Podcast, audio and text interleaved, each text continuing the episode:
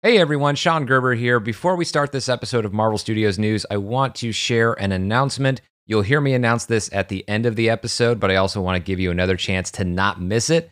We are having an Avengers Endgame opening night anniversary watch party this Saturday, April 25th at 5 p.m. Pacific time. There are multiple ways to participate. You can watch me live on our Instagram and submit questions at Marvel Studios News. You can tweet along hashtag Avengers Anniversary on Twitter, and we are at Marvel Newscast over there. And you can also follow along with voice chat available on our Patreon exclusive Discord, which you can find and sign up for at patreon.com slash Marvel Studios News. Hope to see slash hear from you this Saturday. And now on with our show.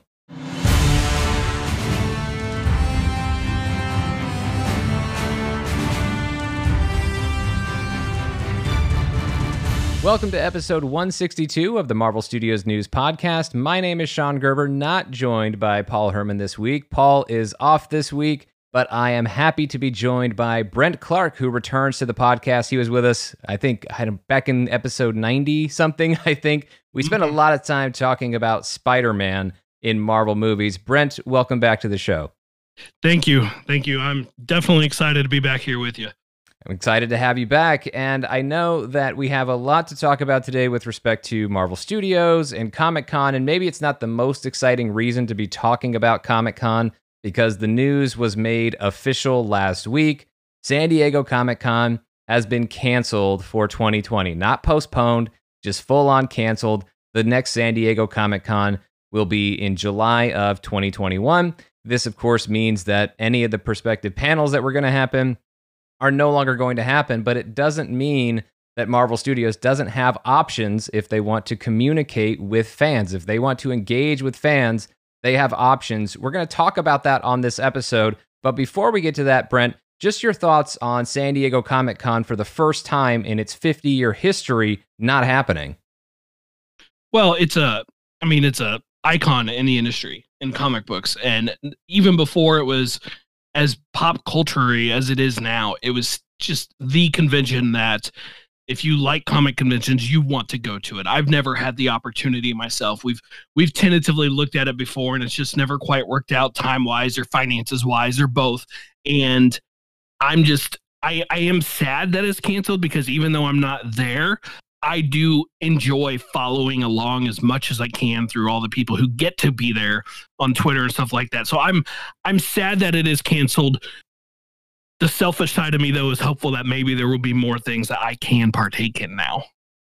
Yeah, I'm very sad to hear that Comic Con is is gone. And and I think your experience and I think that sets up a lot of what we are going to talk about later on in the show, but I go to Comic Con. I go every year. I haven't been going the entire time. I've been going for the past a little more than a decade now. I've been going to Comic Con every year, and it's such a blast to go down there. Even if I don't factor in the Marvel Studios stuff, because I didn't even make it into a Marvel Studios Hall H panel until 2014. I missed the event, the Iron Man panel 2007, the Avengers panel, all of them coming together for the first time in 2010. Tom Hiddleston showing up on stage as Loki in 2013. I missed all of that. In fact, Tom Hiddleston being Loki in 2013 was the last straw where I said, that's it. I'm making sure that I get into Hall H because it was always just intimidating to try and make it into Hall H and to brave that line. Eventually, I did, and I have many stories about that over the years. But just going to Comic Con in general, being amongst fellow fans, walking the floor, never knowing exactly what you're going to see, because you'll see stuff that you anticipate at a Marvel booth or a DC booth, but then you see other cool collectibles, other old comics, and I just try to walk the entire floor as much as I can at at different points during the convention when the floor is not quite so packed. Although there are not as many of those times as there used to be when the floor wouldn't be quite so busy. But I always just enjoyed going. But of course, we talked about it on the show a few weeks ago, and I've been saying it on various Patreon shows. There was just no way for Comic Con to happen this year because when you're looking at where we are right now with the COVID 19 pandemic, and we're starting to get into the the phase of early planning of how we're going to lift stay at home orders and, and get back into something resembling normal. But even then, it's going to move at a slow pace, much too slow of a pace for us to be able to have an event of 100 plus thousand people in downtown San Diego. So it's just not going to be a good idea. It wasn't safe. There was no way it could really happen in a safe and reasonable way this year. So I agree with the decision to cancel it. It was the right call, even though, yes, Comic Con is an institution. It is part of the calendar year. It is the centerpiece of the nerd calendar year, San Diego Comic Con, because it doesn't really matter what you're into these days. Comic Con probably covers it in some form or fashion, whether it's CW TV shows like Supernatural, not even comic book stuff, just something more genre like Supernatural, or the Marvel movies, or DC movies, or you into fantasy films, tabletop games, mm-hmm. whatever it is, any pretty much any genre that has any sort of foothold in pop culture usually ends up having some place at San Diego Comic Con. And so that's why you get such a great group of fans all coming together to celebrate all the different things that they're passionate about. And so I really do love it and have so many great memories of Comic Con, just walking the floor and the, the crazy things that happen. Or you just go to a Marvel Studios panel and they just completely light the place up like they did when I was there anyway, 2014 with Avengers Age of Ultron, 2016 with the Ravagers showing up in full costume, including Michael Rooker as Yondu, introducing Brie Larson officially as Captain Marvel. 2017, dropping some of that first Black Panther footage, also a lot of the first footage from, well, there had already been a teaser, but new footage from Thor Ragnarok. Then you go last year, the Phase 4 announcement, and it was so unbelievably cool being in that room and the electricity that's just there in the Marvel Studios Hall H panels.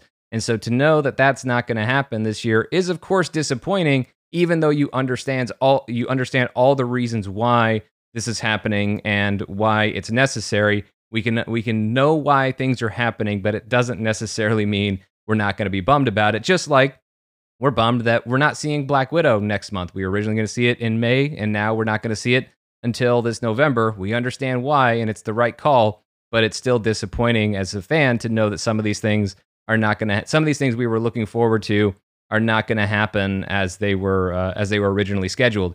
But there are options, Brent, as you alluded to. I mean, as far as the ability for Marvel to engage with its fans, I don't think Marvel is dependent on Comic Con. In fact, I know they're not dependent on Comic Con because even though they did a Hall H panel in 2014 in July of that year, just a few months later, at the end of October 2014, on a random Tuesday, at 11 a.m. at El Capitan Theater in Hollywood. I was there, and they did this big phase three announcement and presentation. And then, if we're talking about in the virtual space, because maybe something like that isn't in the cards anytime soon, Marvel, stu- not really Marvel, but Disney put on a year ago this month. Disney put on a big live stream investor presentation for Disney Plus, and Marvel Studios was a part of that. Kevin Feige was there talking about some of the Marvel Studios series on Disney Plus.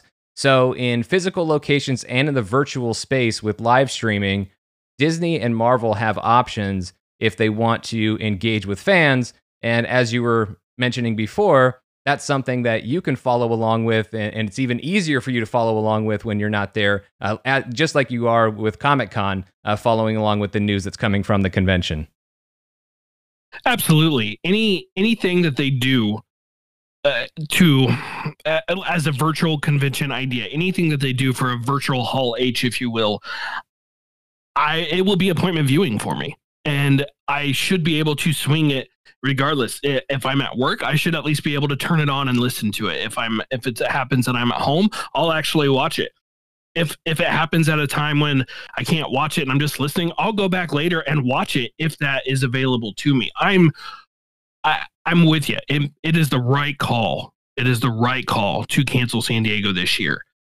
But I'm trying to be with everything going on with this. I'm trying to find the bright sides where I can. And one of those bright sides, even if it is just this year and things go back to quote unquote normal next year, which I honestly don't see happening, but even if it did, maybe just this once I can participate in that stuff too as someone who's never been able to physically be there.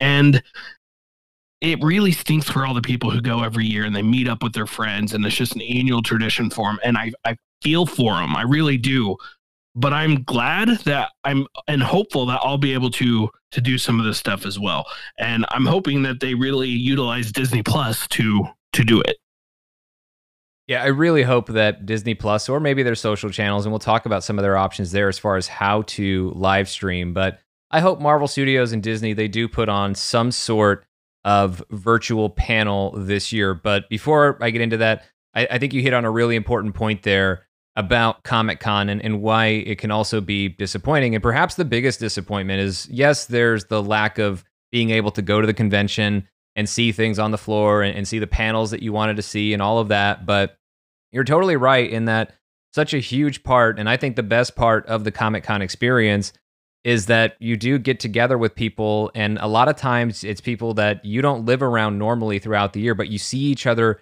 every year at comic-con as part of the hall h line for marvel studios panels on saturday there are people who i see pretty much every single year we're right there up toward the front of the line for hall h we're the ones trying to get in line and start a line for hall h and then we're camping out from that point forward for all of that time all of those hours sometimes even days to get to the Marvel Studios panel on Hall H. And it's a great time hanging out with everybody. And I have friends who I'm closer with who are part of that group, but I, I will miss that time this year, spending all that time catching up and just hanging out and geeking out about all of the stuff that we're excited to see, all of the stuff we have seen earlier this year, whether it's about Marvel specifically or it's about other stuff that we're excited about.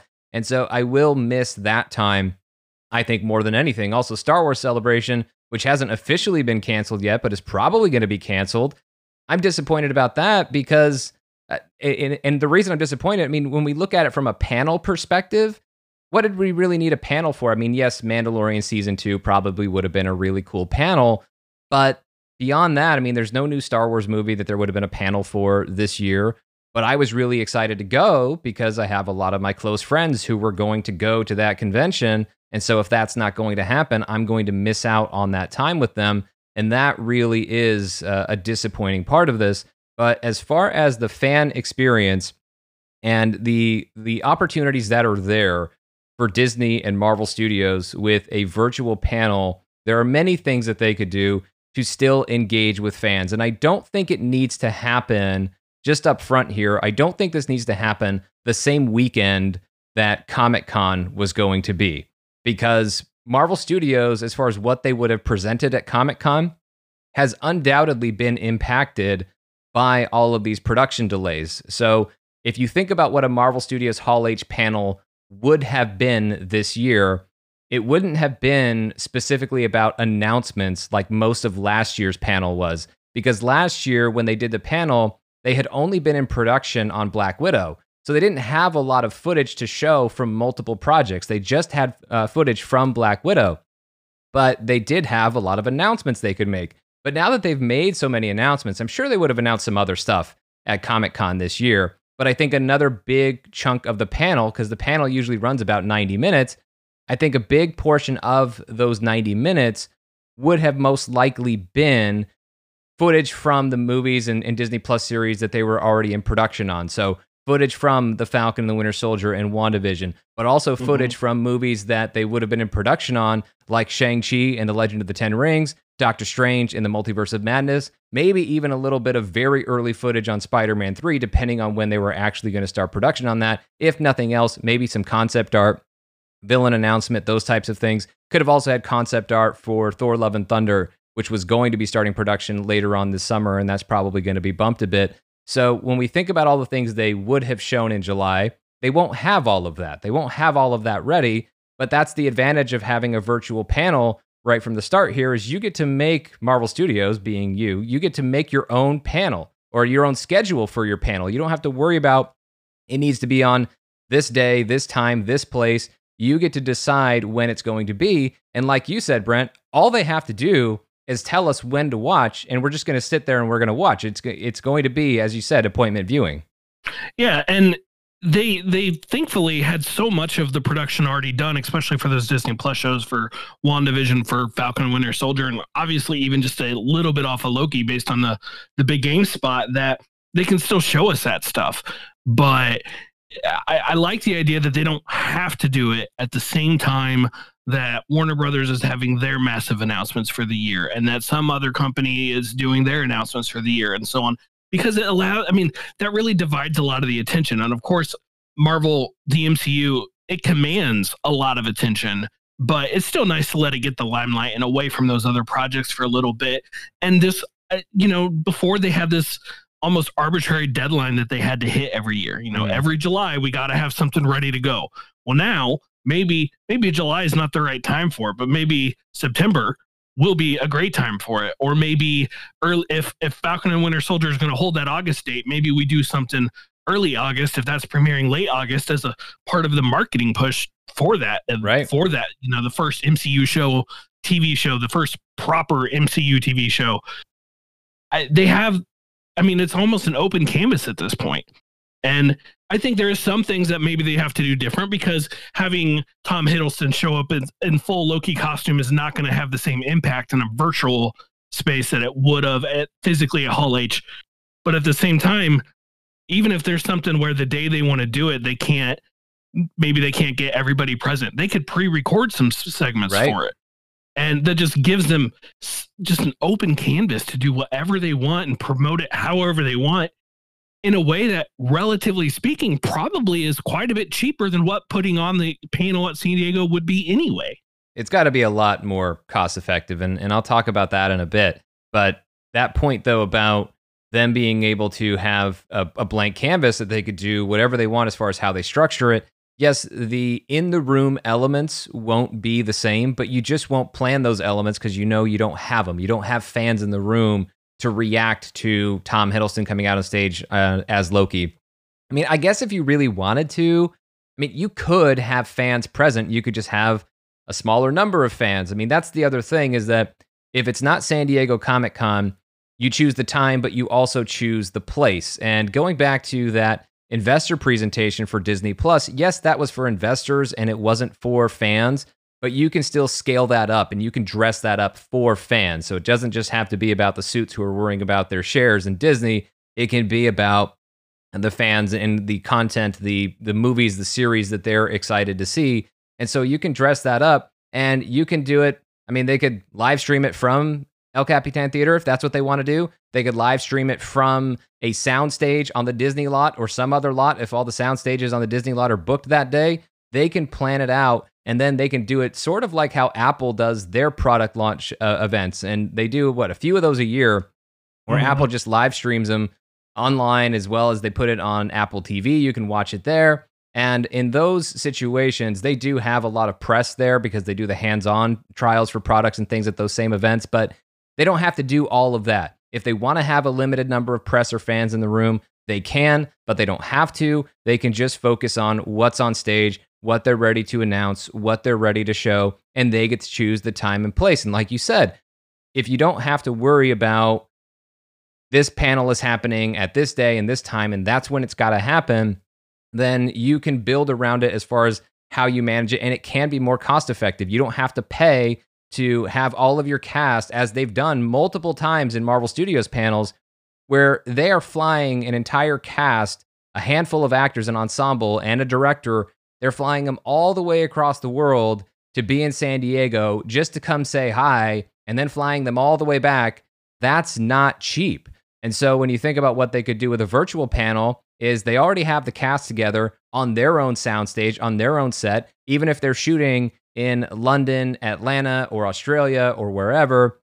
And Marvel Studios and Disney are, are going to do the main show. They might live stream it, the main show from the Burbank lot but they can just capture whatever footage they need to from their cast who's all together. They don't have to travel anybody. They can just grab the footage they need of the cast when they're already there at work and then just pump that into the live stream. And everybody's going to be just as happy because they're seeing the cast talk about the project and maybe they're getting some additional information about the project. So I think a lot of that, there are a lot of benefits for Marvel and Disney for doing a virtual panel and these benefits aren't just limited to this year, which is something to talk about as we go on here, but it's something that allows them to engage with fans in a time where I think everybody's going to be looking for more ways and more reasons to get excited. And also, if you want to get consumers and fans really excited about going back to the movies, I think you got to rev them up a little bit. I don't think it's enough for these studios or for theaters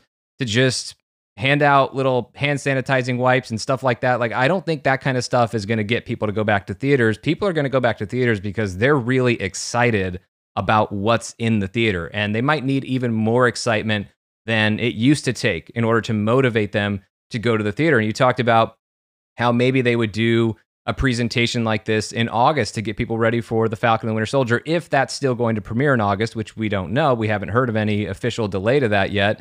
But I'm also thinking, why not? Why not do October, just like they did in 2014?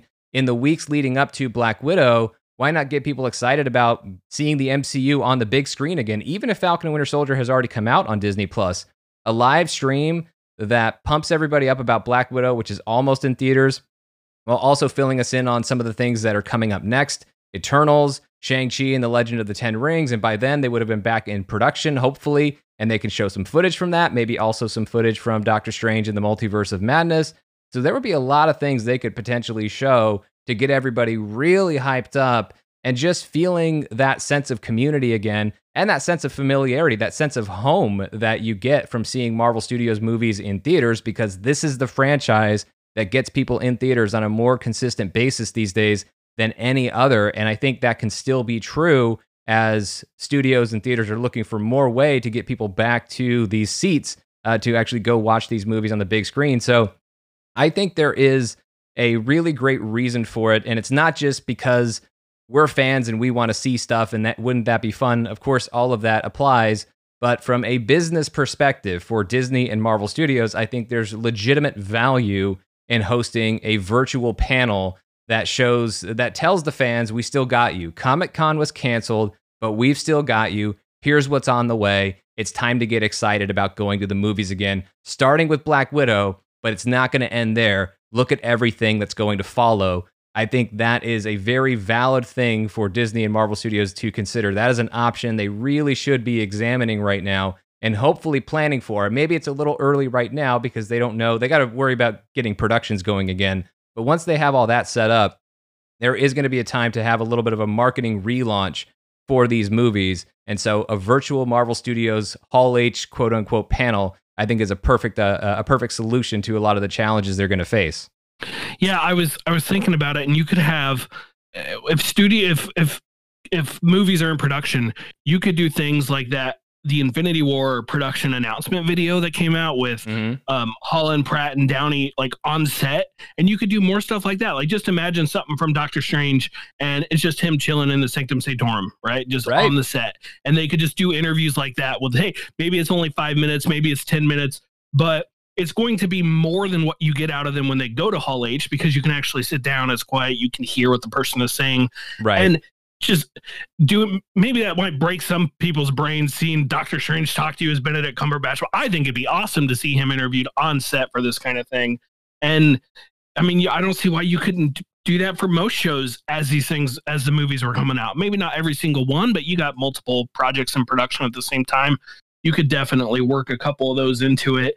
And I mean, Paul, just see like Paul Bettany as Division and just right. talking to you about WandaVision and giving us more details on WandaVision because we still don't know that much about it yet. I think that would be so much fun and in a way to really engage people and that people would tune in regardless of how they did it, be it on Disney Plus or across the show, social channels. I think that would really engage people. Hey, you're going to get a special message from this person or that person. And you don't have to reveal everything ahead of time, but you just kind of tease a little bit.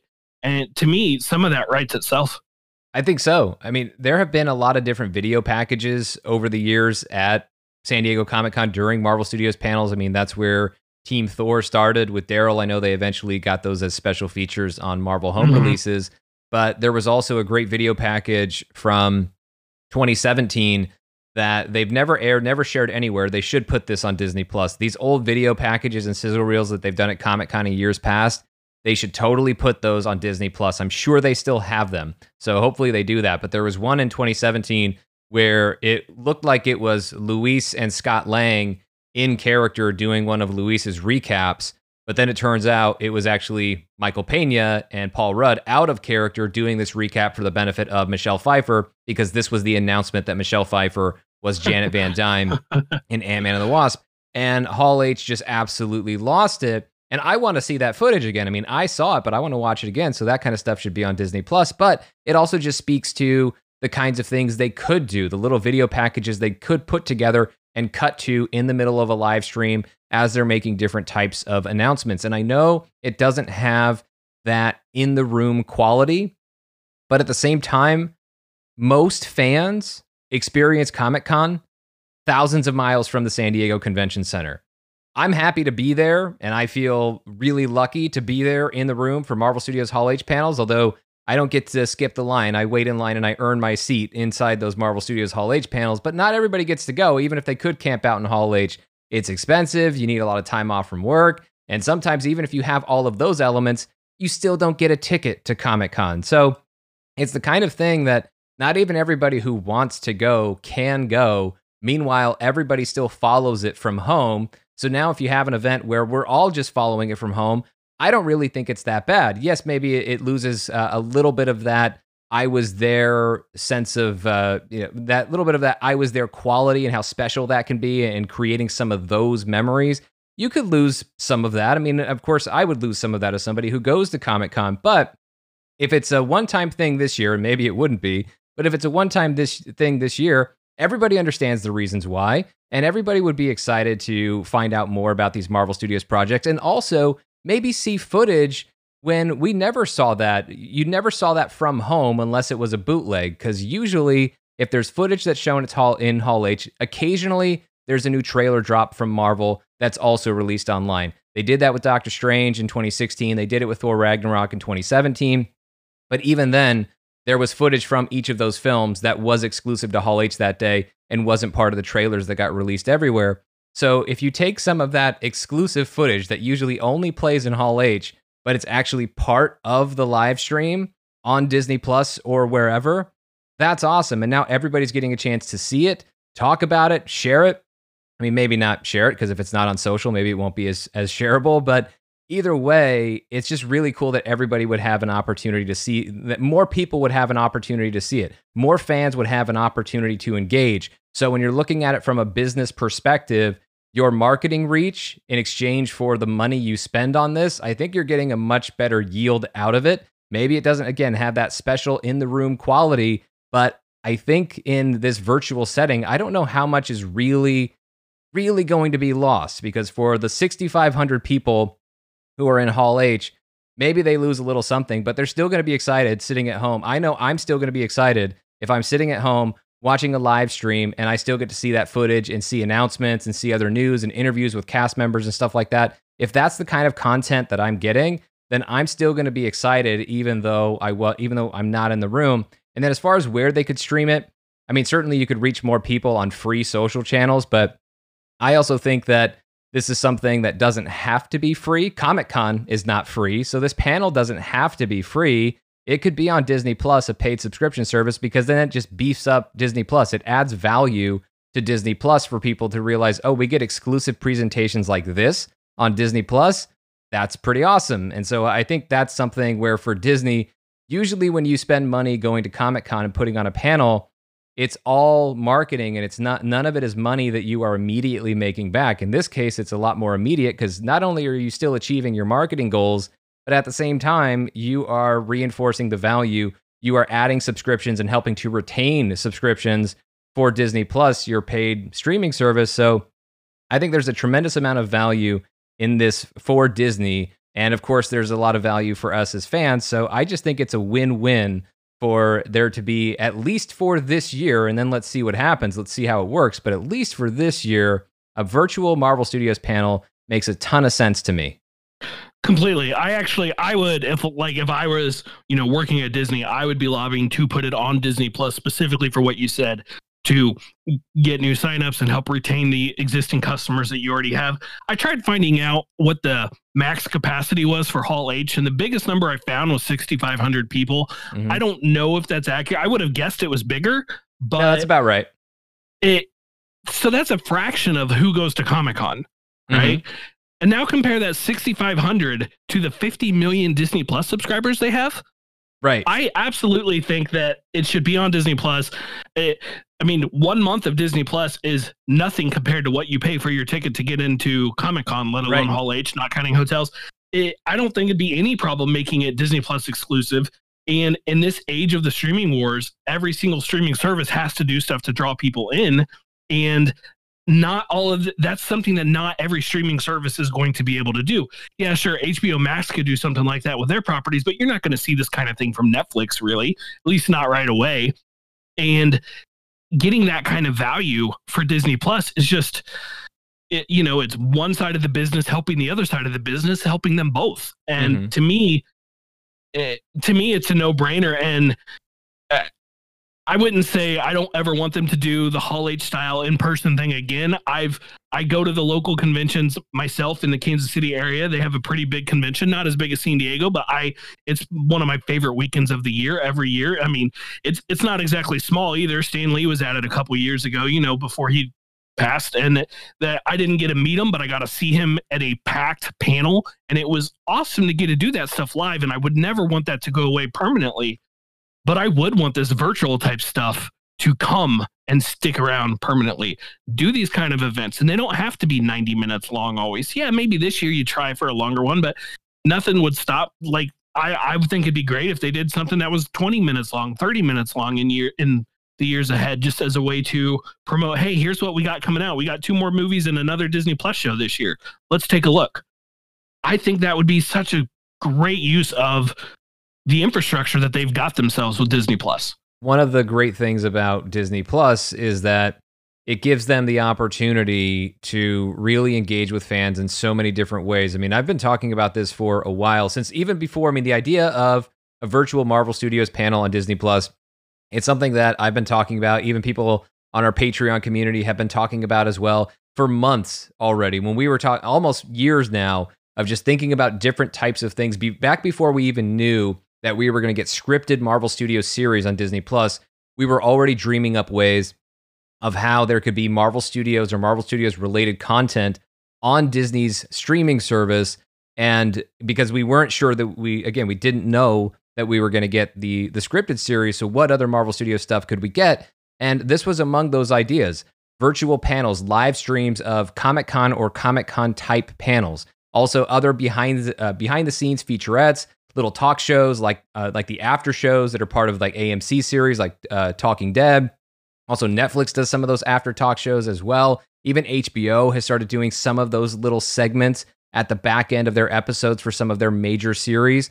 So these are the types of things that we could get for the Marvel Studios show and or from various Marvel Studios projects and various little tie-ins to just get extra content to build even more value in that Disney Plus subscription. And then for us as fans, we're here for it. I mean, we consume this stuff. If you're listening to this show right now, you are not only somebody who watches Marvel Studios content, you listen to content about Marvel Studios content. And I love you for that because we wouldn't have listeners if it wasn't for that. And that's the kind of stuff, that's the kind of fans that we are. That's kind of fans that you are out there. And we love this stuff and we love to engage with it. It doesn't make us like any higher ranking in any sort of fan pecking order or anything like that. But we really do engage with this stuff quite frequently. And we will take all the content that we can get. I mean, when I heard last week when they announced the Disney Gallery, the Mandalorian series, I'm thinking, great, Disney Gallery. It doesn't actually say Star Wars in the first part of that title, which means maybe we'll get Disney Gallery Falcon Winter Soldier, Disney Gallery WandaVision, and on down the line for the Marvel Studios Disney Plus series. So I'm up for all of that kind of content, but also live streams of panels seems like such a great idea. And when we set aside the fan portion of it for a second and just think about the business reasons, I mean, going back into the idea of being more cost effective, Disney's hurting right now. And there are, of course, reports Bob Iger is not the CEO of Disney again. Bob Chapek is still the CEO. But Bob Iger, as executive chairman, when he gave up the role of CEO earlier this year, he was supposed to be taking a step back and really away from operations at Disney and just focusing on creative. But now, in the middle of this unprecedented situation, Bob Iger is back effectively running the company, according to an article from the New York Times a week, in, a uh, week or so ago. And a big part of that article was the idea that Bob Iger is helping to reimagine and remake what the Walt Disney Company is going to be because things are going to have to be different in the wake of this. And we don't know what we do not yet know and can't even pretend to know that we that we know what normal is going to be following all of this. We don't know what the new normal is going to look like. But with Disney re-examining things and potentially reimagining the company, we already know that streaming is the the centerpiece of the future of their business with Disney Plus. But anytime you really look into your operations to figure out how you're going to thrive in the wake of uh, a situation such as this, you're looking at everything and you're looking at the costs of doing business, your costs of doing business, and you're really questioning those things. And you have to ask the hard questions Is this necessary? Should we be spending this money? Is there another way to achieve a similar result for less money? And so when you look at Comic Con with marketing, this has been a question that's been coming up every year for the past several years in the weeks leading up to Comic Con. Not counting the fan experience, just from a studio's perspective, is Comic Con still worth it? Is the big Hall H panel still worth it? Warner Brothers decided not to do one last year, and they had stuff they could have promoted. They could have promoted Joker at Comic Con last year. They didn't. The movie still made a billion dollars. Conversely, there have been other years where DC, quote unquote, won Hall H on Saturday, even beating the Marvel Studios panel that day. Didn't always translate to box office success for them, or didn't always mean a billion dollar hit. But these questions have been there again and again for studios and whether or not it's worth all the money they spend to fly the cast in on private jets from wherever they're at and also have put them up in expensive hotels and have to buy huge blocks of rooms because you're not just housing your cast, you're housing all of the publicists, all of the studio personnel who have to be there to work the event for you and wrangle the cast and all of those things and take care of all the things that they need and everything else, working with the convention uh, personnel and everything else. That all adds up and it adds up very, very quickly. And for a small fraction of that, you could do a live stream panel, which is why I think if Marvel Studios and Disney attempted something like this, if it really worked as well as I think it would, then I think it would become that much more difficult to justify going to Comic Con. And the only real argument for continuing to go to Comic Con at that point would be for the fans. And I don't want to say that to cheapen that as a reason. Doing things, uh, doing things for the fans is very, very nice. But let's also understand that when you go to Comic Con, you're ultimately only doing that for a very limited number of fans, whereas you can engage with millions of fans on Disney Plus. You don't have to brave a spinning blue circle on a Saturday morning hoping you'll be able to get a Disney Plus subscription so you can see the Marvel Studios panel. That you don't have to do. But if you want to get make it to Comic Con, you have to deal with that and just hope for the best and hope that you actually get a pass that covers because maybe you'll only get Thursday at Comic Con or Sunday at Comic Con. You won't necessarily get Saturday. And so the idea of Comic Con being this thing of, of for the fans is valid, but also you can be for the fans and you can be engaged with the fans in a virtual space. And I don't really think that's all that bad. And I don't really think that takes away from it as much as some might think, other than, you know, the bragging rights of saying I was there, although it's not just bragging rights. I mean, I have memories that I will cherish from being able to attend Marvel Studios Hall H panels. There's no doubt about that. And I don't want to dismiss that. I just want to factor in that there are other people's experiences to consider. And when we can broaden that audience and more people can actually participate, not maybe in as direct a way as being in the room, but still engage with it, still be talking about it, sharing it socially. And then also, I mean, the virtual experience. I mean, I go back to the Marvel Studios Hall H panel last year, and as great as it was being in the room, what was also a ton of fun for me was, of course, you know, I had my friends who were there, but I had to leave. I had to get back to LA after the Marvel Studios Hall H panel. And so we have our Discord through our Patreon, and a bunch of people were already in there, including Paul, talking about and reacting to the Hall H panel because they were just observing the news from outside of San Diego Comic Con, as most people do. And we were all having, and I just jumped into the voice chat and we were having the best time talking about and reacting to that panel, which we would still do the exact same way, even if all of us, including myself, were watching it via a live stream. So I think the fan experience, uh, I think, can be just as great outside of the people who don't get to be in the room anymore. But we're still talking about serving more fans with these panels by doing them virtually. And then from a business perspective for Disney, the cost savings are incredible. And I think with Disney hurting right now, with all of their revenue streams being dried up, or m- many of them being dried up, Disney Plus is still doing well for them. Eventually, they're going to get those things back. Theme parks will open again, movie theaters will open again. And eventually, most of the people who were going to movie theaters will probably start going back to movie theaters. So a lot of those revenue streams will start flowing again and almost as much as they did before. But it doesn't change that you had this period of several weeks or months where you were really hurting. And part of the way that you're going to have to recover from that is you're going to have to maximize your profitability. And that means you're going to have to look at and re examine all of your different costs of doing business and figuring out what's really worth it. Does going to Hall H really add to the box office for Disney and Marvel Studios? I don't think the argument is there that it does, other than you just want it to be true. But the numbers don't really support it. Marvel Studios, when you look at uh, when you look at not doing a Comic Con panel in 2018, no Comic Con panel in the summer of 2018 to hype Avengers Endgame, highest grossing film of all time.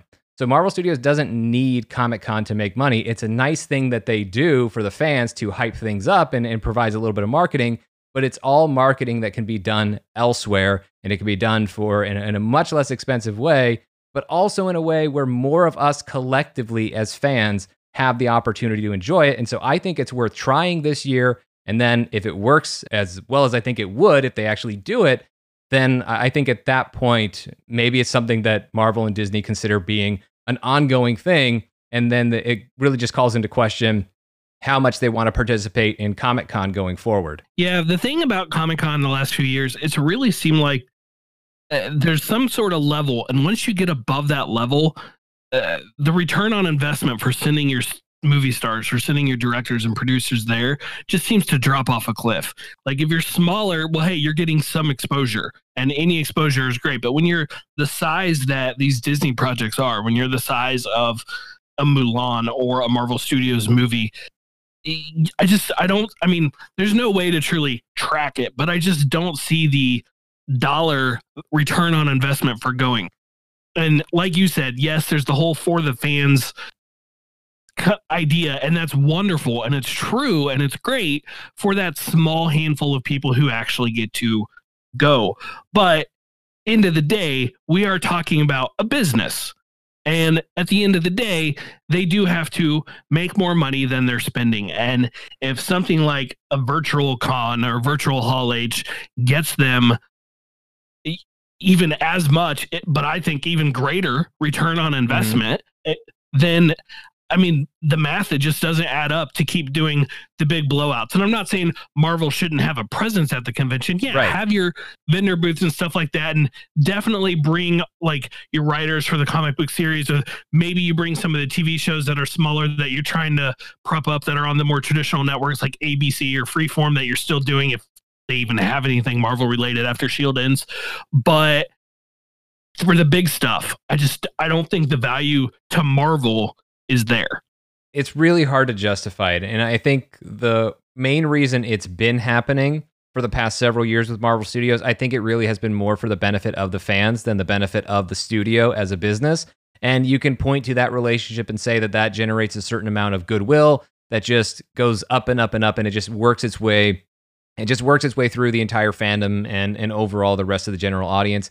I don't really know how true that is in terms of how much you can really calculate that to say that going to Comic Con is worth X number of dollars or X number of millions of dollars. Meanwhile, you are probably spending potentially in the millions of dollars to get everybody there and cut together footage and all the things you're doing. Some of those costs you would still have if you were going to do these things virtually, but you'd still probably be saving hundreds of thousands of dollars per year by doing things virtually as opposed to going down to San Diego and I, I think there that's something that Disney I don't think can really be dismissive of going forward. And as much as you want to just continue to do things for the fans, you also have to be able to justify things. And the for the fans initiative, I think, is still accomplished. I think it's still achieved in an even bigger way if you're serving the fans in a virtual space where more people can actually engage with it and actually see it and experience it in some form, as opposed to secondhand just having to follow tweets and articles about the panel and then read recaps of footage and stuff like that to be able to engage with it all across the board, all on the same level across the fandom. I think that's something that for as many people as there would be who would be upset about that, you're talking about several thousand people who go to Comic Con and can actually make it to the Marvel Studios panel because that's also what we're talking about here is just Marvel Studios panels in Hall H. So max, that's 6,500 people. So when you compare 6,500, as you did earlier, Brent, to 50 million plus subscribers right now on Disney Plus, and it's just going to keep adding up and up and up as the as the months go by, as the years go by. You're just going to reach a much bigger audience. Not that every single one of those subscribers is going to tune in for the live stream, but a lot of them will, and a lot of fans would be really, really excited. I think about that kind of opportunity, and for the studios, it's a lot easier for Disney to justify that than going down to San Diego Comic Con. And maybe you can do both. Maybe that becomes a thing where they can do both. But there are other concerns, right? As Disney is looking at reorganizing their company, are they going to be taking people's temperatures as they try to go into a Disney park? Are they going to want to be a part of an event that has 6,500 people in the same room where people camp out for days to get in there? and then have their talent and executives in the room in that type of environment going forward? Is that something they feel like they want to be able to do? I'm not sure. But then from the Comic Con perspective, Comic Con has been around for 50 years. Marvel Studios has been around for, well, 2006 was their first panel.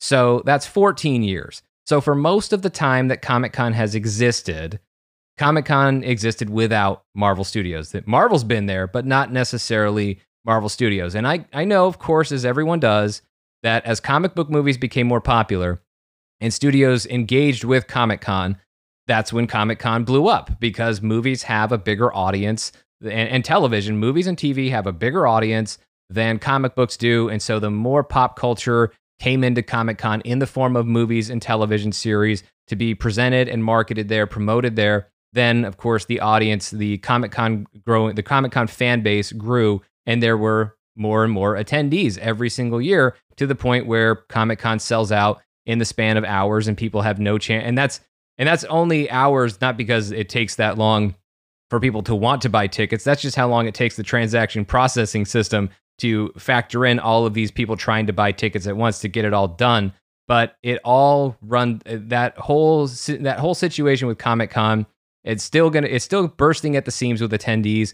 Thousands and thousands of people tens of thousands of people will still go even if Marvel Studios isn't putting on a panel, because Comic Con is still a great time in and of itself. And people love going to cons all over the country. You mentioned one in your uh, in your area, Brent, but people are going to cons all over the country, all over the world. And in most of these cons, there are no Marvel Studios panels. So the convention experience can still be there for everybody.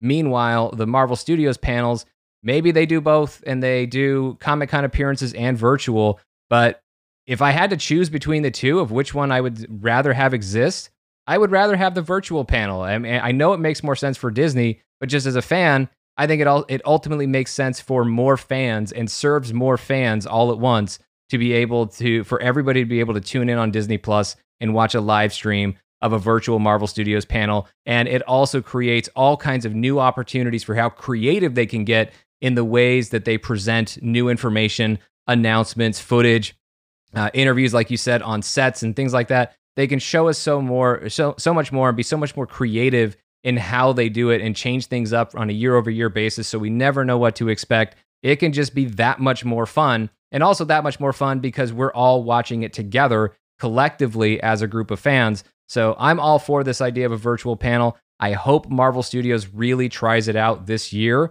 and then we'll see. And, and one last thing on this is that we keep saying Marvel Studios because that's the theme of this podcast, but this is not necessarily limited to Marvel Studios. Yes, Warner could do this with HBO Max to announce DC projects, but even within Disney, you could have D23 Expo, although I've not consistently heard that D23 Expo really makes Disney a lot of money. So maybe they keep doing the Expo, or maybe the Expo becomes a virtual thing. Because what if Star Wars Celebration becomes virtual this year? If they start training themselves on the idea of these things being virtual. And we as fans are trained on the idea of these things being virtual. And we still have a lot of fun in a virtual environment for these types of panels and conventions. Then that could just be the way they do it from now on. Between the safety concerns, the cost concerns, these are all reasons why maybe they would want to do this stuff in a virtual space anyway. But you could effectively have, if they really wanted to, if they wanted to go big with it, it doesn't just have to be a Marvel Studios panel on some random day at some random time. They could make a whole weekend out of it. And one day could be virtual presentations for Disney. Another one could be Pixar. Another one could be Marvel. Another one could be Star Wars. And maybe combine certain things depending on how much of the weekend you, how long you want the weekend to actually be. but you could do that whole thing for Disney and get people hyped up about all kinds of stuff, not just Marvel Studios, but of course, what we would end up caring the most about and be the most excited about would be the Marvel stuff. So I think this is something where it's really worth Disney and for Disney and Marvel Studios, I really think it's worth a try this year. And then let's uh, let's just see how it goes. Yeah, you know, uh, Warner Brothers live streamed the Wonder Woman uh, panel from CCXP in Brazil um, mm-hmm. last summer, and that was an awesome experience because there was no way I was going to be able to see it live and then or like to be there. And then now i just imagine them doing that but like having this available to me to with what is my favorite movie franchise you know show me that same stuff type of stuff but with the eternals with shang-chi and so on. Eh, i mean the idea is it sounds awesome. It just sounds fantastic and it sounds like so much fun. And of course eh, uh, even if it was Disney Plus exclusive, we could all be on, you know, the Discord or Twitter or Facebook and talking about this, so you're still able to take it in with your with right other fans. And no, it's not identical. Nothing is going to be identical, but I I do think that it could be a great experience for a vastly larger number of people. Absolutely. I mean, if you want to say that a Marvel Studios Hall H panel is an A plus plus experience for 6,500 people. Imagine just giving millions of people an A plus experience, or even downgraded to a solid A instead of an A plus. I'll take that. I will take that difference so that so many more fans can be engaged with this and, and have the opportunity to watch along and participate. And as you said, come together in whatever group you have, whether you have fans, uh, friends who you'd be watching on the couch with together as you watch the Marvel Studios panel, or you're part of an online community. I know we have one through our Patreon and our Discord, but it's probably something I've been doing live streams on Instagram, and I would probably do something like that during a Marvel Studios panel so you can watch me react. Uh, and just geek out about that stuff. Not that you should be watching me, you should be watching what they put on the screen. But there's all kinds of ways that we could engage with one another to just amplify our own collective excitement about all of this stuff in a virtual setting. And so I, I think it would be, I think from a business perspective, it makes sense to me for Disney and Marvel Studios, but also from a fan perspective, going back to that idea that Comic Con, Marvel Studios panels, these things are for the fans. Well, this is something that can be for a lot more fans all at once. And I think there is some really, some real value in that uh, in that type of scenario, in that solution for Disney and Marvel Studios. So again, I, I really hope they try something with a virtual Marvel Studios panel, and I really hope they try it this year to uh, to time things up in, in such a way that it allows us to really get amped up again about going back to the theater to see Black Widow, and then of course so much more than that that will start arriving in theaters every few months once we finally get to see Black Widow We'll have so many other Marvel projects on the way without even adding in, but of course we inevitably will, the Disney Plus series that Marvel Studios is also producing. And those are and that's another way that Disney can advertise Disney Plus to Disney Plus subscribers to make sure they don't try to skip out a few months to go subscribe to Netflix or HBO Max instead, because they know there's going to be more Marvel stuff on the way in the form of movies and additional Disney Plus series. So I think it makes sense for Disney and Marvel, makes sense for us as fans, and I think it could just be a really great time. And speaking of what I hope will be a really great time, is this Saturday, depending on when you're listening to this, but if you're listening to this soon after it was posted, this Saturday, April 25th at 5 p.m. Pacific time, I am hosting an Avengers Endgame opening night anniversary watch party. I know that the official release date is April 26th, but opening night, when we were in theaters watching the movie for the first time, many of us were anyway, that was Thursday, April 25th, 2019. So Saturday, because of leap year, April 25th, 2020, 5 p.m. Pacific time. I'm hosting a an Avengers Endgame watch party. We've done a few of these already, but not for an opening night anniversary. We can't recreate what it was like in the theater that night, but we'll try our best anyway and just have fun watching this all-time classic from Marvel Studios. So there's multiple ways you can participate in that. Of course, you can just follow along for more information on our social channels at Marvel Studios News on Instagram, at Marvel Newscast on Twitter. We're also facebook.com slash Marvel Studios News or on the website, marvelstudiosnews. Uh, marvelstudiosnews.com. But before we wrap up, I just want to let you know there's more that we have to talk about this week. It's going to be over in our Patreon credit scene, where every week or when we do most of these main episodes, we also do an additional topic our Patreon credit scene where we break down whatever the latest news is or anything else that may come to mind. And for this week's Patreon credit scene, we're going to be talking about Venom 2, or as we now know to call it, Venom Let There Be Carnage, which has been moved from October of this year to June of next year. We're going to talk about what that means for Venom, what it means for the SUMC, what it maybe means for the MCU, and what it means for the third Spider Man film, because now Venom Let There Be Carnage is on the release calendar just a few weeks ahead of the third Marvel Studios produced Spider Man movie that is currently set for July 16th, 2021. So we'll be talking about all of that. And speaking of our Patreon, I just want to say thank you very much to Jonathan M., Ryan S., Zach M., Lewis F., Dominique D., David M., and Tyler W. They are some of the latest patrons over at patreon.com uh, slash Marvel Studios News, where we have exclusive content and podcasts that are not available anywhere else, like the Patreon credit scene you heard me mention moments ago. We also have an exclusive Discord community where we have watch parties and we have office hour sessions where I chat with folks. And we just have a great conversation going on all the time about Marvel Studios, about the MCU.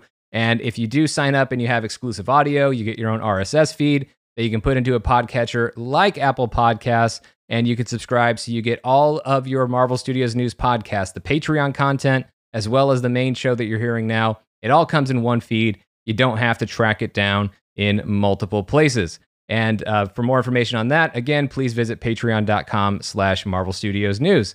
So, Brent, thank you so much for joining us again on the podcast. Please let everybody know where they can find you. Uh, yeah, I'm on Twitter at Brentak Prime. Um, I have a couple shows that I do. Uh, one of them is called Marvel Squadcast, actually, and we we do touch on the movie stuff, but we talk a lot about the comic books as well. And we've been doing some reviews of the old Avengers Earth Mightiest Heroes, which has been a lot of fun to go back and visit. Um, so it's not just always the present day stuff, it's lots of comic book talk, things like that. And then I have Fans Without Borders, where we cover all kinds of movie topics and streaming topics, and not just Marvel, but from a, really whatever property we'd feel like talking about. So those are the best places to track me down. Perfect. Make sure you all go follow Brent in all those places that you can. If you want to follow me, you can do that on Twitter and Instagram at Mr. Sean Gerber, Sean spelled S E A N. So for Brent, for Paul also, even though he's not here, and for Marvel Studios News, I'm Sean Gerber. Thanks for listening. We'll see you next time.